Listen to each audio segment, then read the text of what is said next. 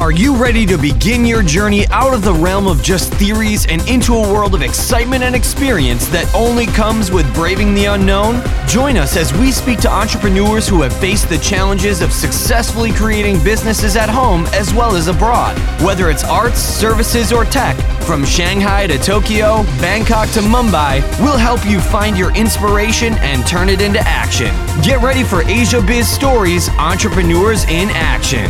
Now, welcome your host, Neville J. McKenzie.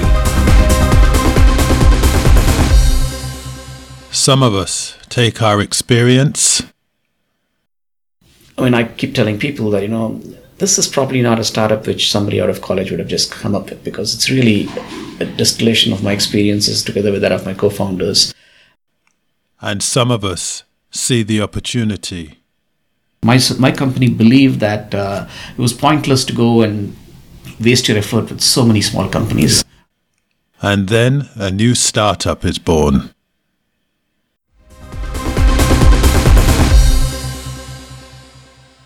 Today's conversation is with JC Sekar, the co founder of the startup AcuiZen, a startup that is looking at simplifying, training, and empowering a dynamic and dispersed workforce.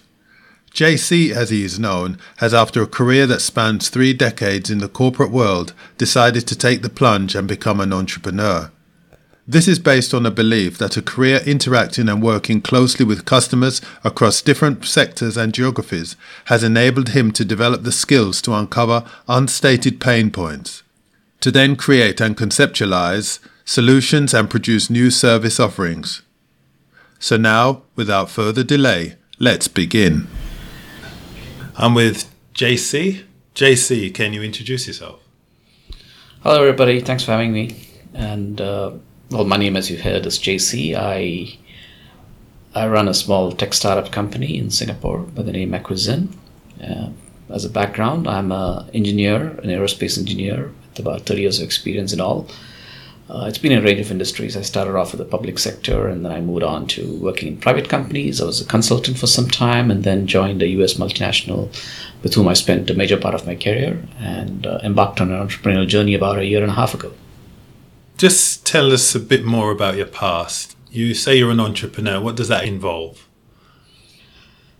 Well, I think it's about trying to distill some of those experiences which you had in your career and trying to see how you can piece them together and make it something which is useful to the rest of the community. That was the whole idea. So, in terms of, uh, like I said, I learned, I was fortunate enough to be shuttling between uh, companies and between roles within companies and uh, started off as a manufacturing person. And from manufacturing, moved into the services sector and then uh, like I said, uh, did multiple roles in multiple geographies. I started my career in India, but then I've worked most of my life in Southeast Asia and uh, the Middle East and other areas. So you learn dealing with different cultures, dealing with different industries, dealing with different businesses. I was very, very fortunate to be traveling a fair bit. And uh, I think uh, I kind of figured out there were many things that, that were working, but there were probably areas in which some of the experiences that I had could probably be pieced together into a solution that might help uh, a larger uh, community. And if I were to go back and uh, tell you the whole genesis of uh, why I started this particular company, I think it goes back to, I mean, always the, the itch has always been there, but I guess uh, what happened was the turning point, if you if you'd like to call it, would be during a visit to Germany a couple of years ago when uh, I was with a Singapore delegation that was attending the World Safety Congress in Germany. This was two years ago. At that point of time, uh, the head of the delegation from Singapore was the senior parliamentary secretary. And I had an opportunity to really chat up with him a fair bit because we were in a kind of a close group. And uh, I was at that time working for a US multinational, and I had an opportunity to show off our product portfolio. And uh, he gave me very patient listening for a long time. Then, at the end of this conversation, he said, You know, this is all brilliant. But then, what can you do for the small and medium enterprises? Because that's where our real pain points are. Is there something that your company can do for small and medium enterprises that can be an easy to launch thing? You're showing a lot of technology, but can technology be adopted to these small and medium enterprises? Uh, I said yes, probably yes. And uh, I came back, went to my company, and I said, "Why don't we do something about this?" The reception was somewhat lukewarm, but in me, but I saw there was an opportunity here to really do something, you know, and it was about you know somebody senior so senior telling you about a pain point and when you think you have a solution i just put the two and two together and said let's probably give it a shot. And so that was the whole genesis with which i embarked into this entrepreneurial venture. So why was it lukewarm with the with the company? I think uh, I mean, the large companies believe, or rather, when I say large companies, my, my company believed that uh, it was pointless to go and waste your effort with so many small companies rather than that focus on a couple of large companies with whatever solutions we have today. So there's no point in building solutions for small companies, especially the ability to sell to those small companies is somewhat limited. Uh, and so that's that's why I think there was a reluctance. And I think from a business perspective, maybe that's what it was. It was it made sense.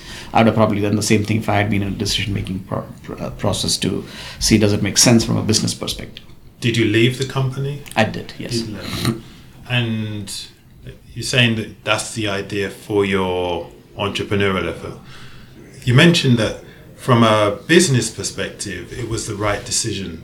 Now, if it was the right decision for them, why is it the right decision for you to concentrate on those small companies?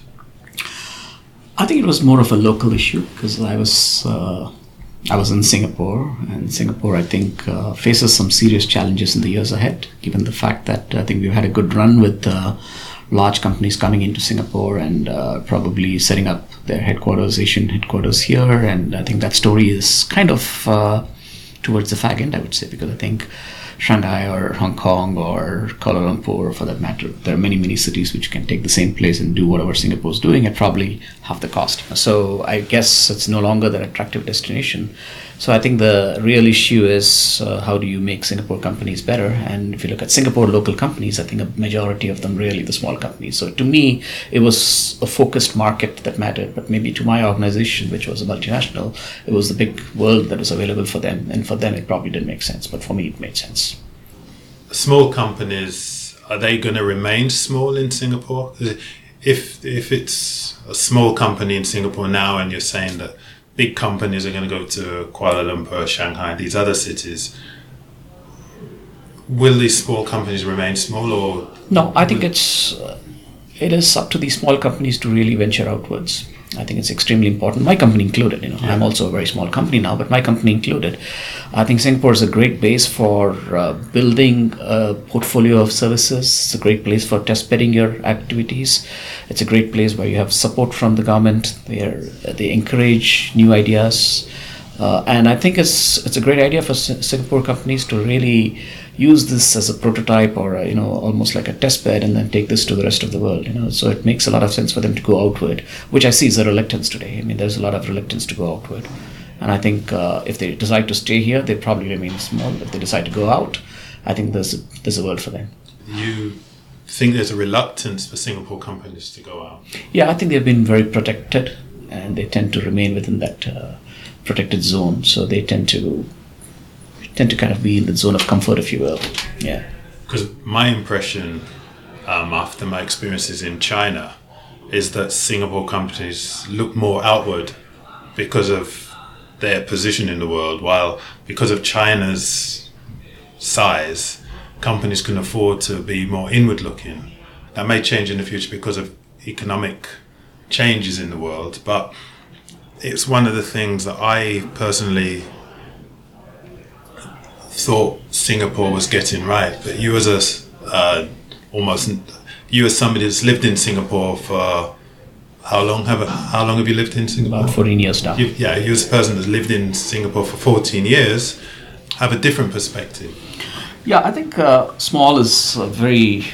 I mean, I mean, we're putting everything under small and medium. I'd probably say that the aspect that you mentioned about companies venturing out would be probably more true for the medium companies, but the really small ones, you know, the mom and pop ones, and probably the three man, four man, five man operations, still tend to be very inward looking and uh, trying to look, look, within the Singapore market. It is just that uh, they've grown up with with a lot of protection, and I think they want to continue seeking for that protection. Uh, of course, there are the slightly bigger ones, and I think uh, the very fact that Singapore has got a lot of uh, talent from overseas, you know, to staff some of these companies means that there are links back to other economies like China, India, and Malaysia, and and Indonesia, probably. So there are companies venturing out because they've got a larger pool of uh, managers who probably have that as a home country or uh, who started their careers in some other country. So they do go back. So I think the medium companies, but if you take the really small companies, they're probably still homegrown. They tend to have mostly locals. And that's where I think their ability to reach out and grow tends to be slightly, uh, I would say, not as much as you would like it to be. What are your aims with your company? Are they to remain within Singapore or to expand abroad? Okay, I'll have to probably first start off by explaining what we do. Yeah. So uh, let me give you a little uh, uh, the name behind the story. I told you the story behind the company, but I must now give you a little insight into what do we mean by the name itself. The name of the company is Acuizen. It's spelled as A-C-U-I-Z-E-N. So this is really two words. It's acumen and zen with I in between. So it's about keeping the individual at the center and equipping that individual with the intelligence and intuition to be successful. You know, so this is about you could call it as a little bit of a contrarian view on artificial intelligence. I mean, everybody talks artificial intelligence today, but I think we believe that uh, to be successful, it's extremely important that we empower individuals with this knowledge of what's happening around them and giving them the ability to kind of take on artificial intelligence, if you will. You know, so it's about making humans more intelligent through technology. So that's the whole idea. So it's about keeping the eye at the center and acumen and intuition on either side using technology. If you see the logo, you'll see a little bit of a technology blurb on that. You know, so that's what it means. So it's about empowering individuals. Now, the idea is that this is something which uh, obviously is not limited to a specific market. We built a platform which addresses two major challenges in today's world, which is uh, learning. I know there's a lot of money that's being spent in training people and reskilling and skilling and reskilling. You know, you, you, you hear about it all, all over whichever market you're talking to. But the reality is that uh, I think there are a couple of key learning challenges today, two of them being attention and retention. Uh, we have been constantly we're constantly bombarded with so much information and we have so much access to information that uh, our attention spans have dropped dramatically. As a matter of fact, uh, they say that you know a human at- human attention span today is less than that of a goldfish. You know whatever that means, but uh, we don't really pay too much attention. And there's always this belief that uh, we can always figure it out when we want to. So attention is one issue, and the second thing is retention, which is about our ability to remember what we learn. Because I think while there's a focus on learning, we must remember that unless you apply that learning almost immediately, you're not going to keep retain it because there's other things to kind of preoccupy your mind. So while we spend a lot on training, I'm, i would question the effectiveness of that training and the need for us to see how can we make it more effective by providing people that point of need learning which means you probably learned something in classroom but then you know when i'm actually encountering the situation do i know what i need to do at that point of time? So that's that's one of the things we built the platform for. And the platform also does one more thing which is you know in the event that uh, in today's world i think we are so much dependent on really not our own organization but you know a second or a third or a fourth tier of contractor who's going to be doing work for you somewhere remotely. We are sometimes clueless what's happening in these remote locations? Are they really doing things the way we need them to do it? So I think there's uh, the risk factor, you know, has been spread out quite dramatically. And end of the day, you know, as a principals company, I think it's it's still our brand which matters. So this is about monitoring some of those activities that happen remotely to make sure that you know we're not really exposing ourselves to a great deal of risk. So that's that's what the platform does. So it's a technology platform that marries should I use the word uh, point of need learning with a point of uh, evidence from the point at which the work is performed. So it's a marriage of learning and compliance, if you will. How many people work for your company now? So we have uh, we have four co-founders, and in addition to that, we have a bunch of uh, programmers who we use, and uh, some of them are uh, freelancers, some of them are contract. Uh, we don't have a full-time team right now for, for, for development, so we outsource most of our development work. And how do you select a developer? Somebody who understands what I want. Yeah. Yeah. So it's about uh, I have a conversation to make sure he understands what's the solution we're driving at, because our solutions are really focused on not really what's the latest and greatest in technology, but it's about what does it matter to the individual. Like I said, we keep the individual at the center of all our things. So it's about how would a individual like to see this you know so we make sure that our developer understands that that's the angle at which we want to be looking at things. So it's the user's experience that we keep into mind. And so long as the developer understands that, we pick him. And we've been fairly fortunate that uh, we've got a bunch of people who understand our philosophy and they've been supporting us all along. And so we haven't had a need to really, you know, drop people midway. Are the developers based in Singapore or We they work with a Singapore company, but the developers are actually, some of the developers are based here and some of them are based in India as well. your co-founders? Do you have four co-founders? What are the roles of the co-founder? Are they all active? They- Yes. So my co-founder in uh, Singapore is actually the CTO of the company. So he's the driving force behind the technology. Uh, I have two co-founders in India as well. We, we don't have a physical office in India, but we do have the operations in India. So uh, the two co-founders, one is uh, is relatively young, and he comes from a perspective of the. I mean, like I said, you know, we want to keep the learner's perspective in mind. So he brings in the. He's really looking after the product development, and uh, he's driving most of the product development activities out of India. And uh, I think he's also, I would say, bring the voice, this the the young voice into this whole thing because the other three of us are relatively uh, relatively more experienced in business, but he comes from a, a recently gradu- a recent graduate, so he's kind of a little more aligned to the learning needs of the newer generation. And my fourth co-founder is more on the business development side, so he knows the market. He's been an entrepreneur all his life, and uh, he, he continues to be an entrepreneur, and he supports the business development and the administration from um, from a perspective of the Indian market. And like I said, our first markets is Singapore, then we're looking at India and the Middle East. And I think uh, for India, it's impossible to not have a local presence on the ground and run the business there. And he he supports that. So why did you choose those markets? I think it's just a question of physical presence here. And like I said earlier on, the Singapore government is very supportive of some of these new initiatives here.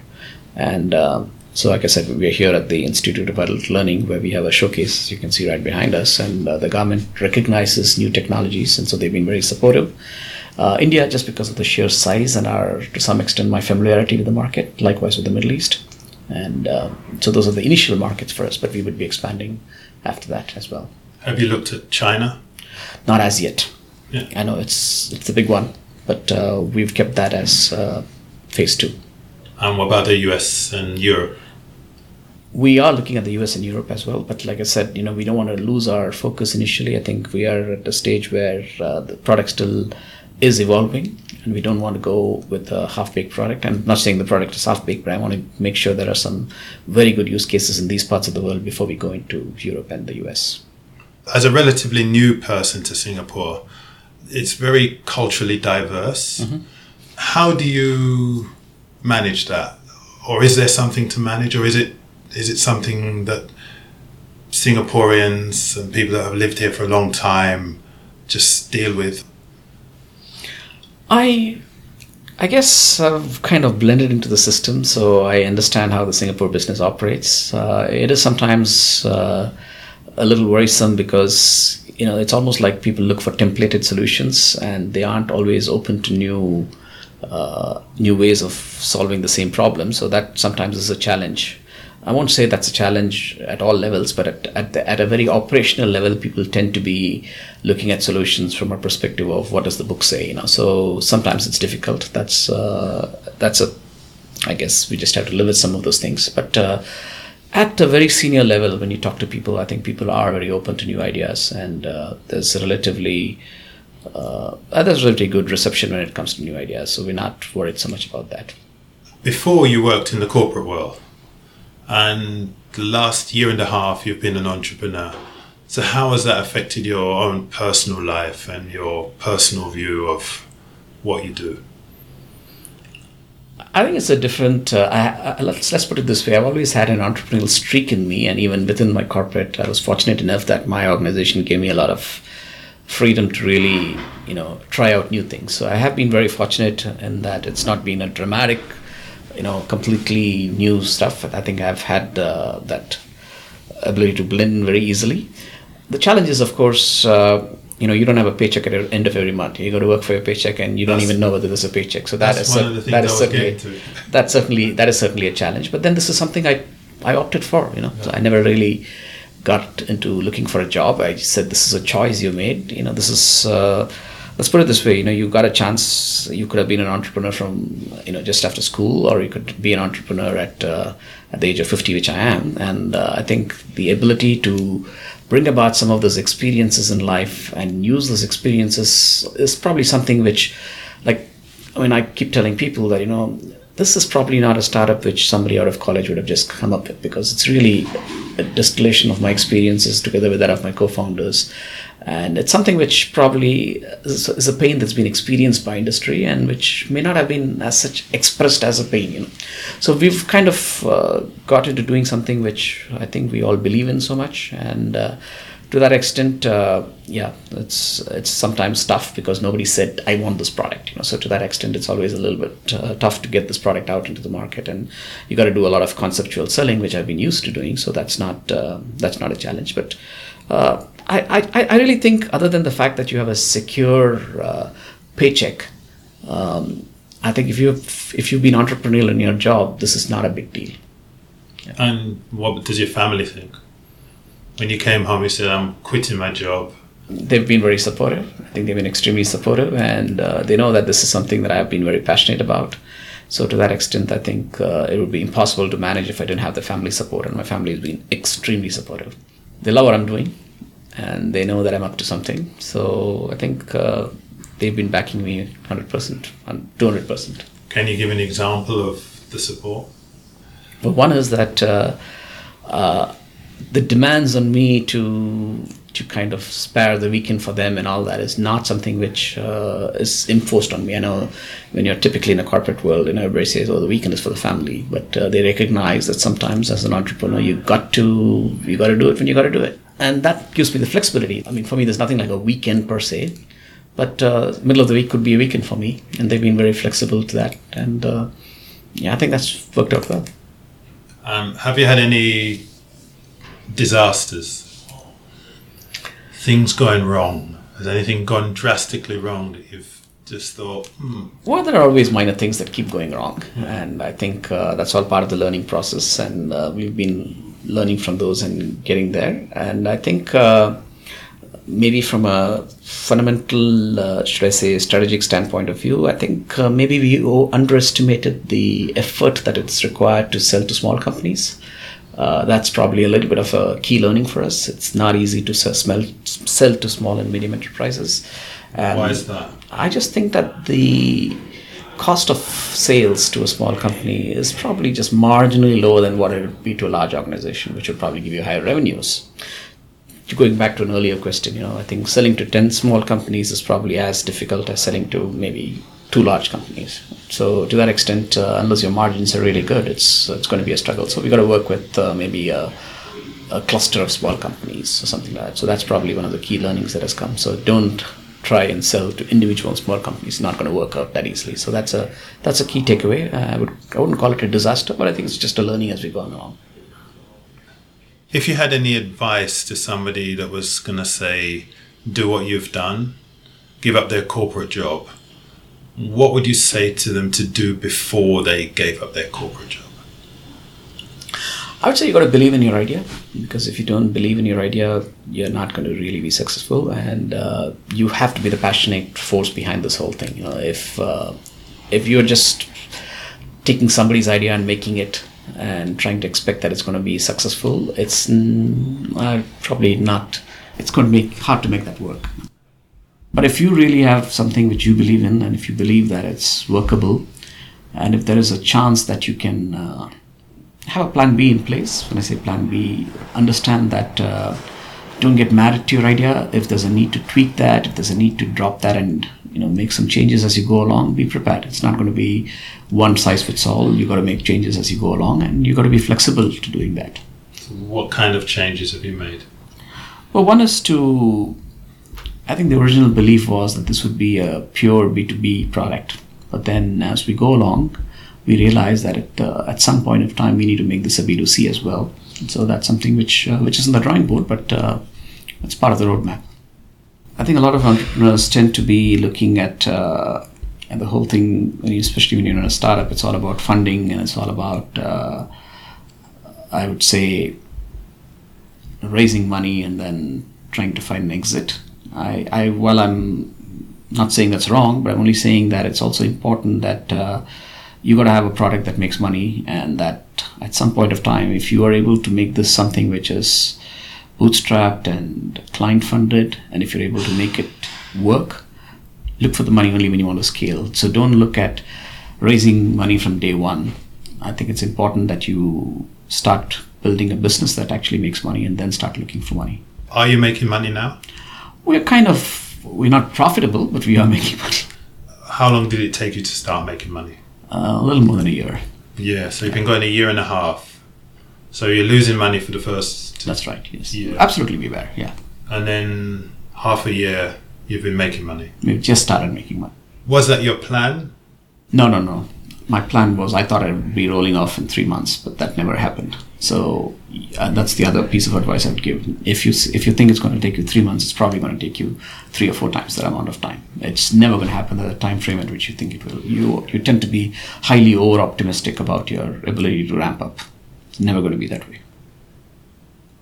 So over the next year, yeah, where do you see the company going? next year for sure i think we got to make refinements to the product make it more aligned to some of the initial feedback we've got. We're incorporating all of those feedback into the product. And subsequently i think we would be looking for expanding our distribution base. So this is about scaling up in the next year year and a half. That'll be the focal focal, focal point for us. Finding distributors in different markets and then getting out. And how do you know if your customers are happy with what you're supplying to them? At this point of time, we've been interacting very closely with all those customers. So I think it's more of one-on-one conversations with customers that's telling us what it, what's happening. And do you incorporate new features into Oh, absolutely, all the time. They're almost partners in the product development. Absolutely, Yeah. absolutely. And I think I would say that the product today is very different from what was originally conceptualized, and uh, it's all thanks to feedback. Okay, so JC, thank you very much. I know this was a very short notice for a, a conversation, and I hope that our listeners get something from it. Thank you, my and pleasure. um, we'll keep in touch. Thank you very much. This brings us to the end of this episode of Asia Biz Stories Entrepreneurs in Action. Now we need you to hit the subscribe button and head over to AsiaBizStories.com for more great information on how to take your inspiration and turn it into action. Thanks again, and we look forward to having you join us next time on Asia Biz Stories Entrepreneurs in Action.